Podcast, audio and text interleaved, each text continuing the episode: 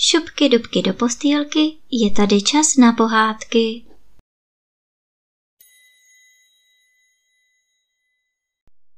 Dnes vám budu vyprávět druhou kapitolu z knížky Říkání o víle Amálce.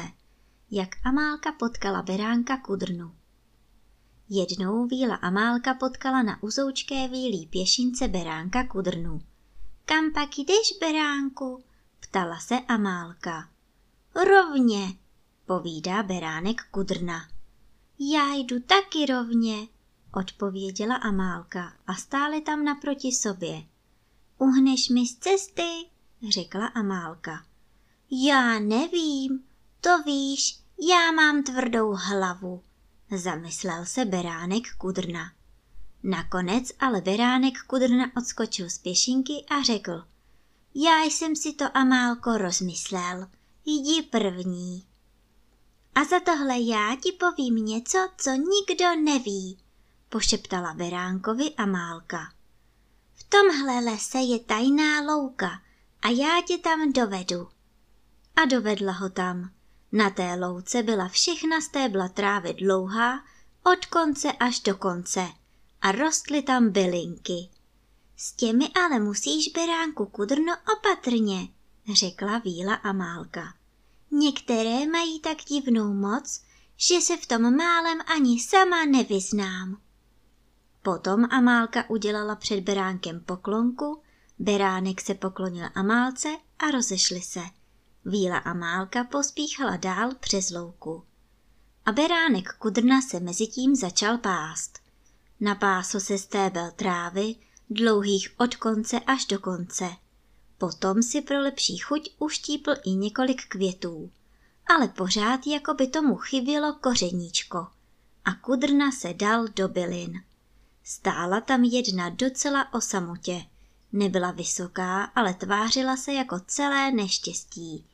A beránek kudrna jí povídá. Proč pak si tak nešťastná? A bylina vyronila slzičku. Už šlo kolem sedm beránků, řekla, ale lhala.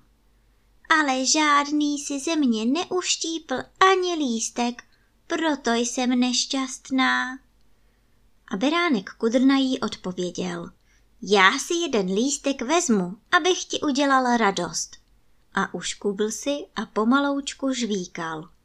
V tu chvíli mu ale něco přeložilo kopítka křížem a nebe a země jako by si vyměnili místo. Beránek kudrna chce z pastvy domů, ale ať jde kudy jde, nikam nedojde. Vede ho divný hlásek, byli hlásek a špitá. Tudy, netudy. Místo do ovčince došel beránek kudrna k suché řece a na mokrý suchopár. Do třetice ale bylo nejhůř. Hlásek byli hlásek ho vyved na samý krajíček vysoké skály a tam mu pošeptal. Udělej ještě krůček.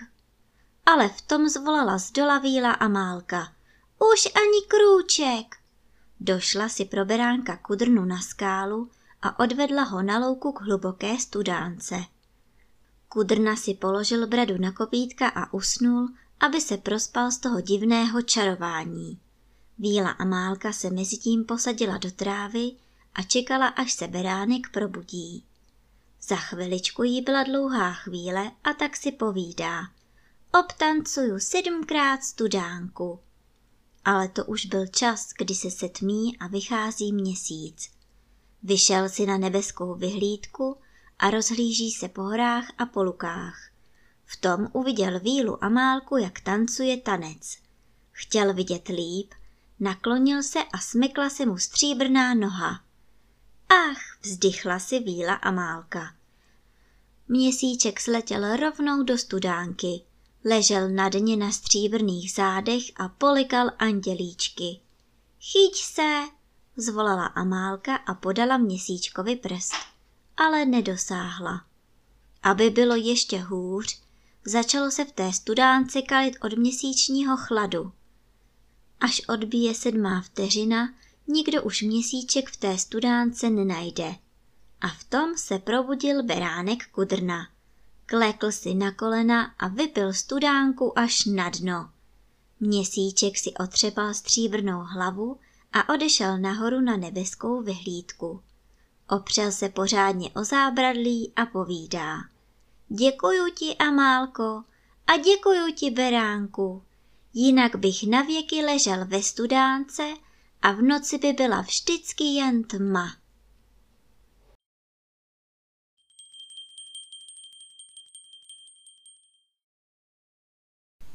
A teď už zavřete očička a krásně se vyspinkejte.